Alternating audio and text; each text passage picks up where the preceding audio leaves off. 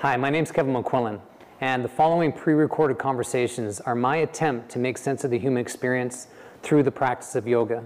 I hope you enjoy. Good morning, everybody. It is class time. I've been thinking about conflict and negotiated peace within relationship, and that's the context in which I will share some distinctions before we move into this class. And the context I'm working in is you know, like a romantic relationship.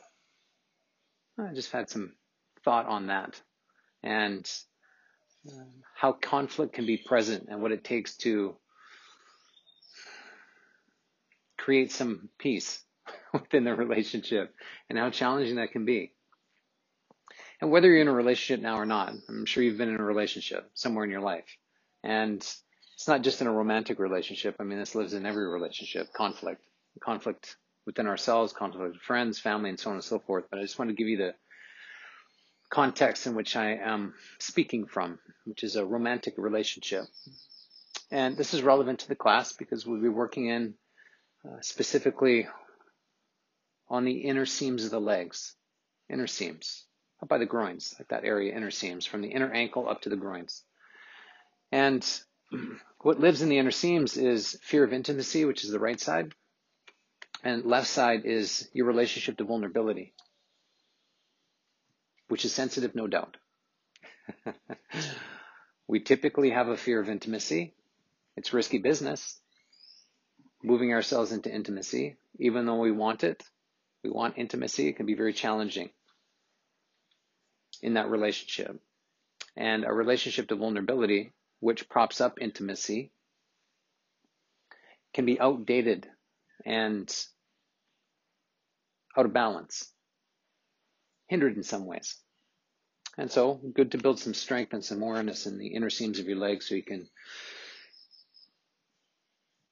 have a strength based posture that supports intimacy as well as your relationship to vulnerability. So, that's where I'm coming from. So, on the top board, I like distinctions conflict. The war of power is alive and well, with great attempts to win over the other. And so again, put yourself into a romantic relationship, either one you're in now or one that you've been in. There can often be a war that happens, and you're attempting to win over the other. So, meaning dominate, make them wrong, win them over. Out arguing someone gives you victory in the short term. However, remember, you'll see them again and probably very soon. it's like, oh, it's you. and it's you yet again.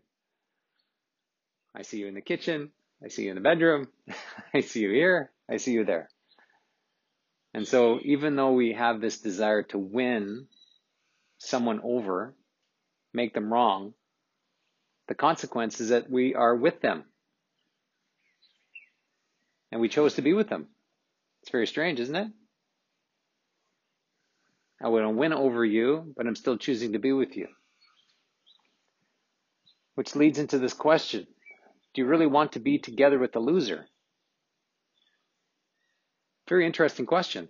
You get to be the winner, but somebody has to be the loser. And so if you're constantly winning, you're the winner, but your partner is the loser. And are you really going to want to be with a loser? I doubt it somebody's decimated and weak because you're so overpowering and they have no chance against you. It's the way to bleed out respect in a relationship. The ways in which you torment and terrorize each other will only lead, lead you to one question. And this is also an interesting question. Why the hell are we together at all? I imagine you've been in a relationship where you asked yourself that question. Is that a fair statement? Like we're arguing about this thing again. we can't figure it out. Why the hell are we together? And it's very easy to play this out over and over and over again. With trivial issues within a relationship and more complex challenges within a relationship, it's very easy to fall prey to this reoccurring experience.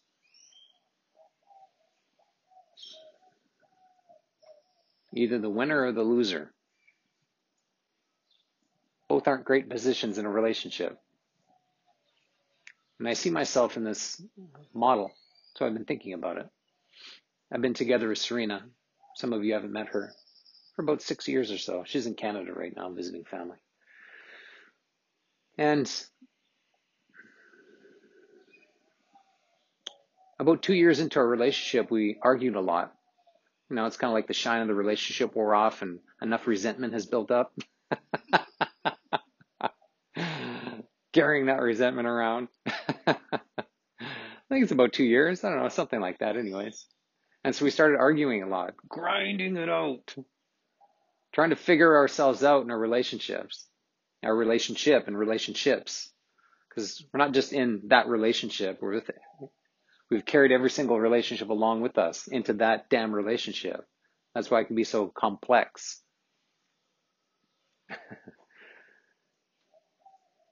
and we're used to getting what we wanted. And that was very evident we were both married before and our marriages didn't work out. So that's evidence that we were used to getting what we wanted, which is kind of a strange way of looking at things. But the relationships that we were in didn't work out. And so we were positioned in this relationship in a very particular way. I want what I want. Best you give it to me. And if you don't, I'm going to win you over. And the arguments and the grinding it out and trying to figure things out. Very difficult.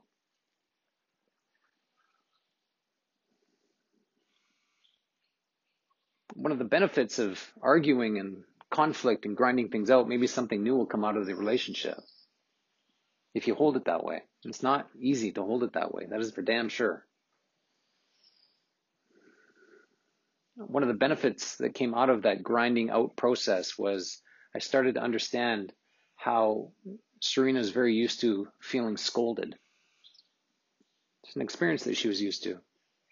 And she would use that word with me. It's like, you're scolding me. It's like, what the hell is that word? I don't think I've ever used that, heard that word before. Scolding. What is that? And it's like a particular tone, you know, it's like you're demeaning somebody. And that's the kind of listening she had within her relationships and specifically from men. And it's like, oh, that's interesting. And I've been used to feeling criticized in relationships by women. And so her feeling scolded, me feeling criticized, that was the battle. You're scolding me, you're criticizing me, you're scolding. it's like this back and forth. And we weren't dealing with what was actually nestled in that conflict. We were too busy being on the surface in this shallow position, trying to defend ourselves and protect and win the other over so we could feel safe in those arguments. And it never worked. I was like, aha, we're having similar experiences in these arguments in this relationship. And what would it be like if we actually supported each other?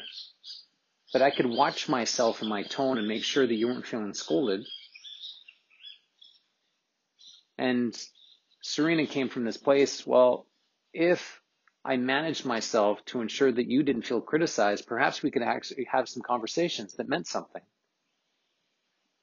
And that took some time to iron out. But these protection mechanisms that live in our relationships can lead into conflict and often do. And nothing gets solved in that.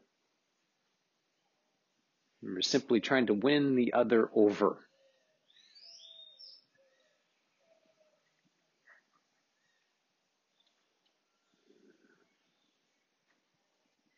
And we're finally able to get to this place of common ground and a very different level of respect for each other because we could actually speak to how we were feeling and make adjustments in the moment. So we didn't have to lead ourselves into this chaos, picking at each other and tormenting each other. I'm not saying that doesn't happen. It happens at times, but a lot less than it did. And so we can actually have some conversations about what matters in our relationship and attempt to keep steering it into the good. It's very difficult to do that if we're constantly tormenting and terrorizing each other within our relationship. It's fascinating. We can find out the weak spots within our partner really quickly and then poke them just to mess with them, to weaken them,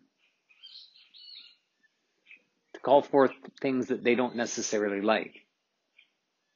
And we know it demoralizes them, but do it anyways. And the ability to constrain that part of ourselves that wants to win. Very challenging, but worth it. Especially if you want to have the kinds of relationships you say you want. And what's so fascinating is you chose that person. Weird, isn't it? I choose you, but I'd like to weaken you and demoralize you. It's very bizarre. Versus, I care for you, I choose you, and I choose you, and I'd like you to be who you could be and who you wish to be. I like that version of you.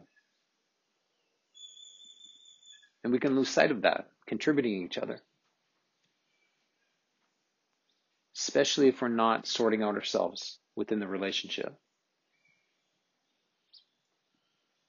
And so the negotiated peace, which is so important, just to go something like stop providing yourself the comfort that insulates you from seeing where you need to grow up. We can insulate ourselves quite easily. It's not me, it's you. I'm right, you're wrong. I don't need to grow up, it's you. I'm great in this relationship.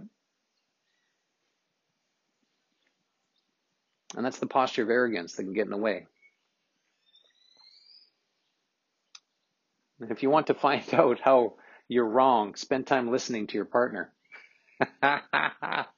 oh, they'll tell you how wrong you are and have been attempting to tell you that you're wrong. and if we can dismantle the defense mechanisms and actually listen, people in our lives are attempting to tell us how wrong we are. And it's very difficult to have that kind of listening. It's like, okay, yeah, you're onto something. And how can I see that within myself? You don't like it, so why would I like it? And then the idea is to help your partner formulate their argument, which is not an automatic stance. It's about decimating somebody else's argument, weakening it, making it wrong. So you can bring it to the surface, strengthen their argument, because there's something in it. Whether you believe it or not, they do. That's why they're speaking about it.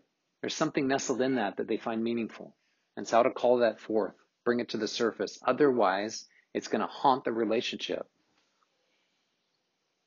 And so the idea is to speak freely so the truth can be investigated.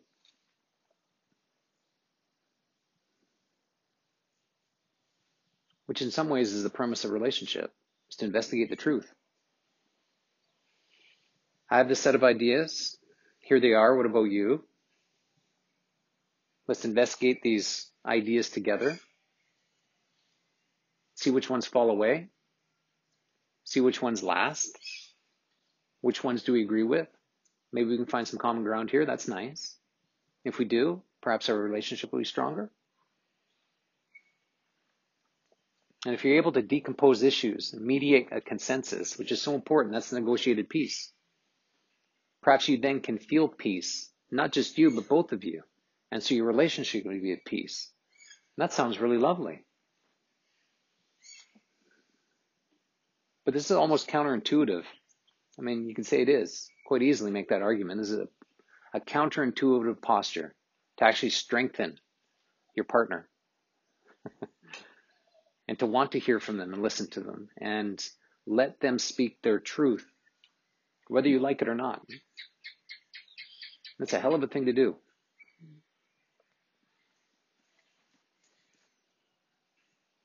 It's easier to say this relationship is not good for me. These are the reasons why this relationship is bad for me. Why the hell am I in this relationship anyways? It's too difficult. It's too complex and get caught into that trap versus using your relationships to grow up. And that's one of the beautiful benefits of being in a relationship. Has a way of showcasing where you need to grow up. and that is bloody undeniable.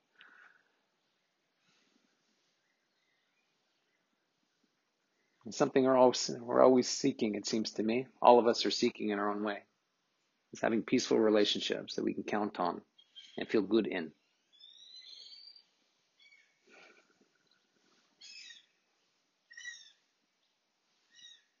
So that's the basis of this class. To get into your inner seams, to rid yourself of any kind of fear that you have around intimacy to strengthen your relationship to vulnerability. As you strengthen yourself, you'd be much more willing to strengthen those around you. What a beautiful stance. And I wish that for you.